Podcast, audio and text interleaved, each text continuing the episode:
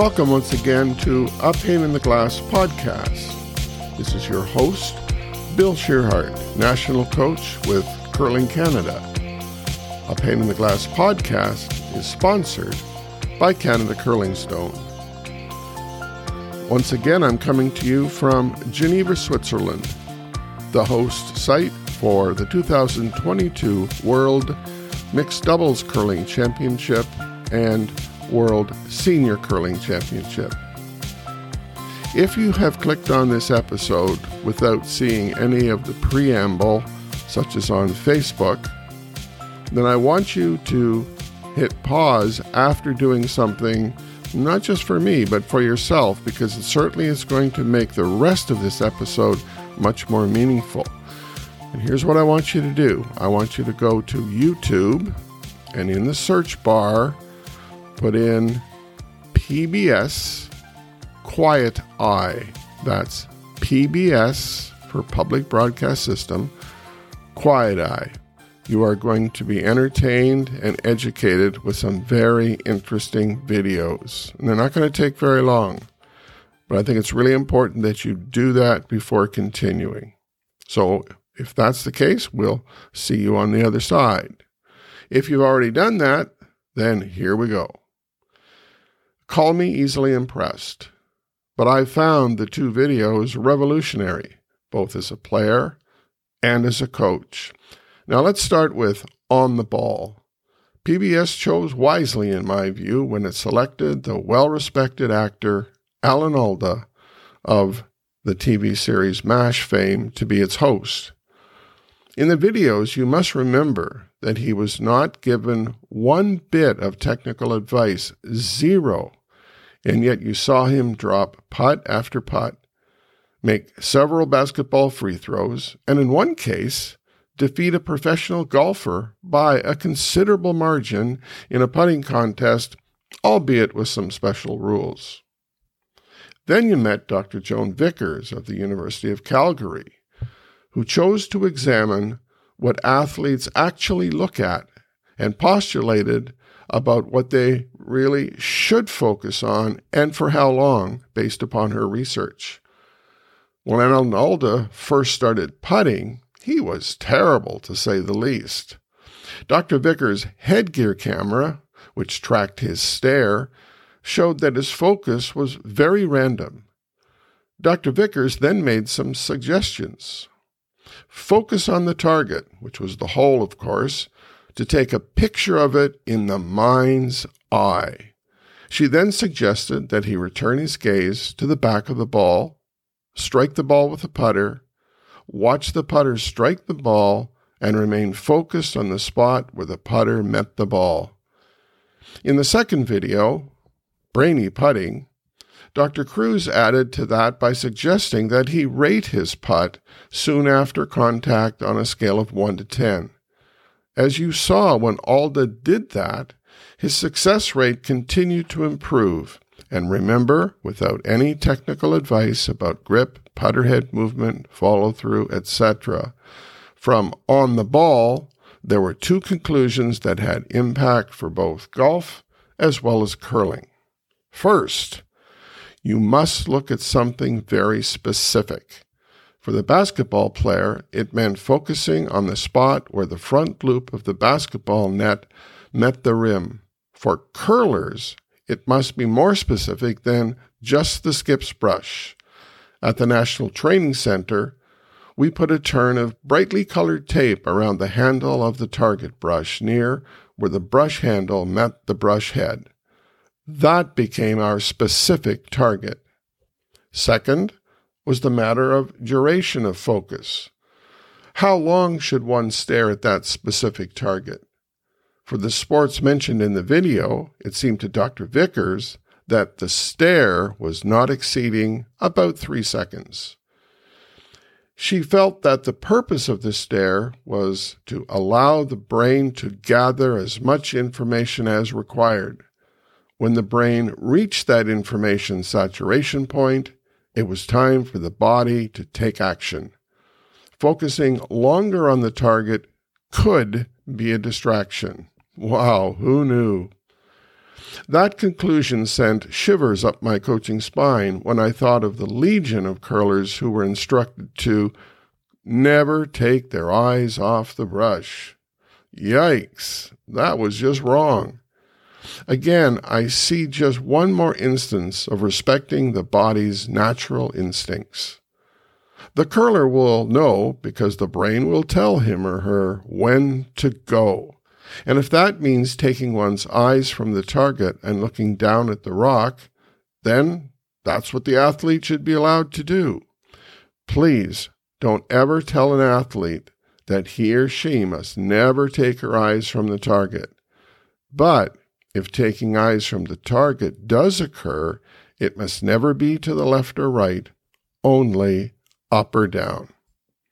I have a video of a junior athlete with whom I had the privilege of working at a summer camp a number of years ago, and who I had met after that at a high performance camp I conducted. She is my poster person for Quiet Eye. She focuses on the target even before she settles into the hack, something we should all do as part of a pre shot routine, and never again looks up until just before she releases the stone. She relies totally on the picture in her mind's eye. I'm the antithesis of that. I do keep my gaze on the target throughout the delivery. When I asked Dr. Vickers about that, she returned to her thesis that even though my gaze exceeded that three second mark, obviously my brain needed all the information a duration of five or six seconds should allow. Those of you who know me best could likely have told Dr. Vickers that my brain does not function at normal speed, and you folks can stop snickering right now. You'll notice that the athlete to whom I just referred, while she was not looking at the brush during the slide, now here's the important point, does pick it up visually just prior to the release, something with which Dr. Vickers concurred. When Dr. Vickers tested the athletes from our National Training Center, she was told by those same athletes that they did keep their focus on the target. But when they saw the recorded results on Dr. Vickers' screen, that was rarely the case. Once again, what one thinks they're doing may not be what's actually occurring. Just another case for visual recording. In the video, when the University of Calgary basketball team began using Quiet Eye for free throws, the team's free throw shooting percentage rose just as dramatically as Alan Alda's putting. When Alda saw that, he stepped up to the free throw line, focused on the front loop of the net, saw the ball go into the basket. In his mind's eye, he dropped free throw after free throw. The University of Calgary basketball players, just before the act of shooting the free throw, had adopted the mantra nothing but net. You should also have a mantra before you deliver a curling stone, and it should be technically based. It will add greatly in getting your brain balanced, but more about that later in this post.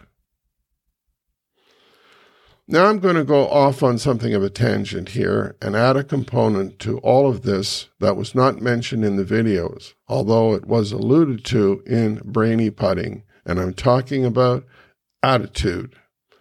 When you feel that you're going to be successful, as opposed to perhaps waiting to witness success, your chances of realizing success improve. Now, that's an apple pie statement if there ever was one. But more than just that, in your mind's eye, as you prepare to make a shot, you should actually see yourself succeed. Here's an amazing sample, or example, I should say, of an amazing study that was done by a Dr. Blasloto, I hope I'm saying that right, at the University of Chicago in 1996 on visualization. Dr. Blasloto's study was conducted by asking a group of students who had been randomly selected to take a series of free throws. The percentage of made free throws was tallied. The students were then divided into three groups and asked to perform three separate tasks over a 30 day period. The first group was told not to touch a basketball for 30 days, no practicing or playing basketball whatsoever. The second group was told to practice shooting free throws for half an hour a day for 30 days. The third group was to come to the gym every day for 30 days and spend half an hour with their eyes closed, simply visualizing hitting every free throw. After the 30 days, all three groups were asked to come back and take the same number of free throws they had the, at the beginning of the study. Now, here's the results. The first group of students who did not practice at all showed no improvement. The second group had practiced every day. Well, they showed a 24% improvement. Now, here's the interesting part, and I think you can guess where this is going. The third group, however, the group which had simply visualized successful free throws, showed a 23% improvement. Now, a word about visualization. It's not an acquired skill. We all seem to be able to do it. I've mentioned in previous episodes and writings in a, that in a high performance camp setting, I ask participants to rhetorically answer questions I pose about the front door of their home. I ask them things like the color of the door, the design, whether it has windows, what shape they are, the type of door latch, etc. And I can see by their faces that no one is having any difficulty answering my questions, and yet we were in a curling lounge. Clearly, everyone is visualizing their front door. But what about the discipline to do that each and every time you're asked to deliver a curling stone? You have that ability, but do you have the discipline? So, what did Alan Alda learn from his visit with Dr. Vickers at the University of Calgary?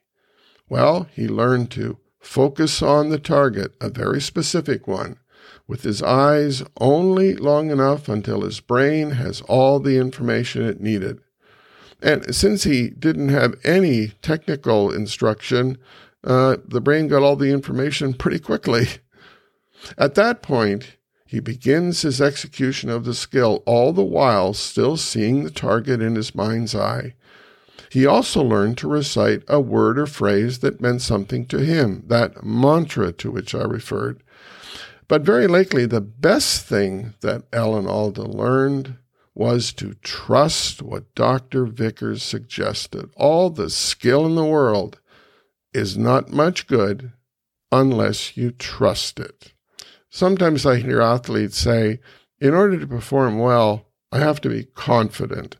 I don't use the word confident or confidence very much. Trust, I think, is a much better way to experience that feeling, that connection between your skill set and your performance. And you know whether you trust it or you don't. And trust is not analog, it's digital. You either trust it or you don't. You don't sort of trust it. Let's move on. When Alan Alda moved from Calgary to the Arizona State University to the research lab of Dr. Debbie Crews, Dr. Crews didn't know that he had come from Dr. Vickers' lab in Calgary. That's an important point to remember when he was asked to putt on Dr. Crews's carpet. Dr. Crews's research was all about brain balancing. And that's where the brainy putting video actually starts, with Alda wearing more headgear, this time one that recorded his brain waves to know if the left side of the brain and the right side were in balance, an essential characteristic it appears in performance. As mentioned earlier, the putting this time took place on a carpet which demanded putts of about 10 feet. Right from the start, Alda's putting was in the very good category. Again, recalling what uh, he had learned from Dr. Vickers, but remembering still no technical instruction. He attributed his performance, of course, to the quiet eye training he had received in Calgary from Dr. Vickers.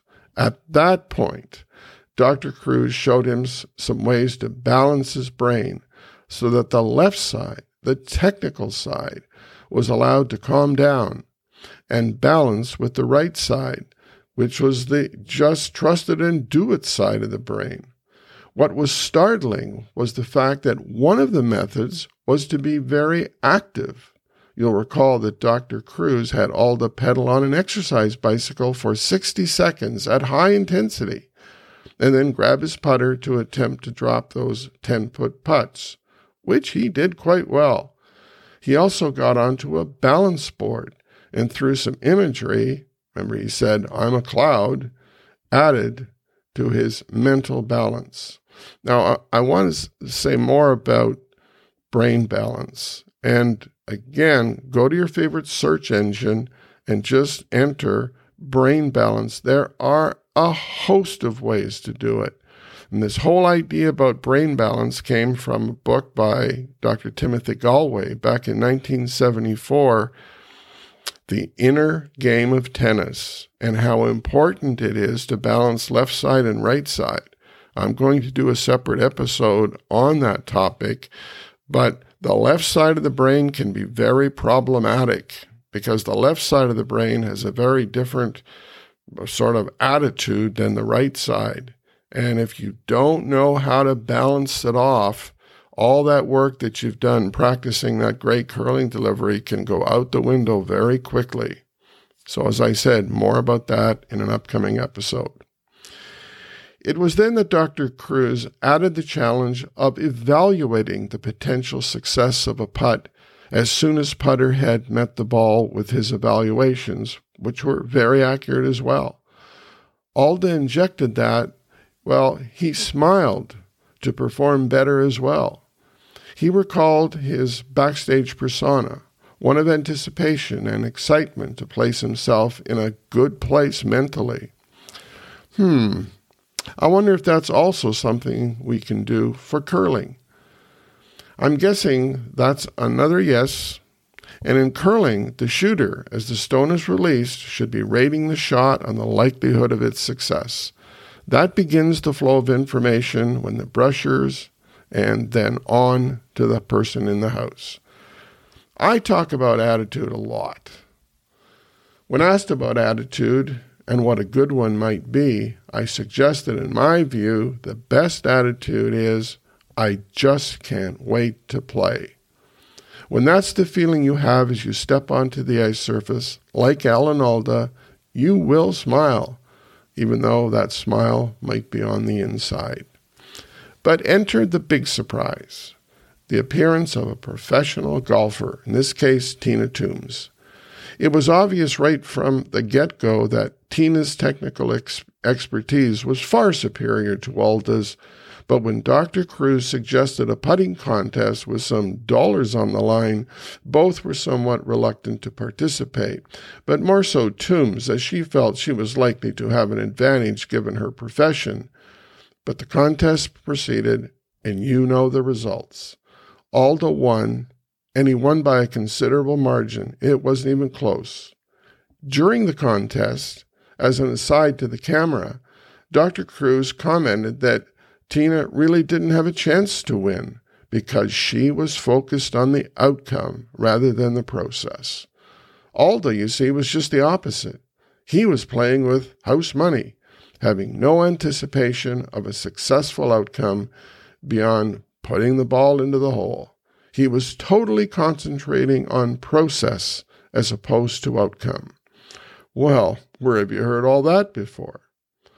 All he had was quiet eye, brain balance, mantra, and trust upon which to lean.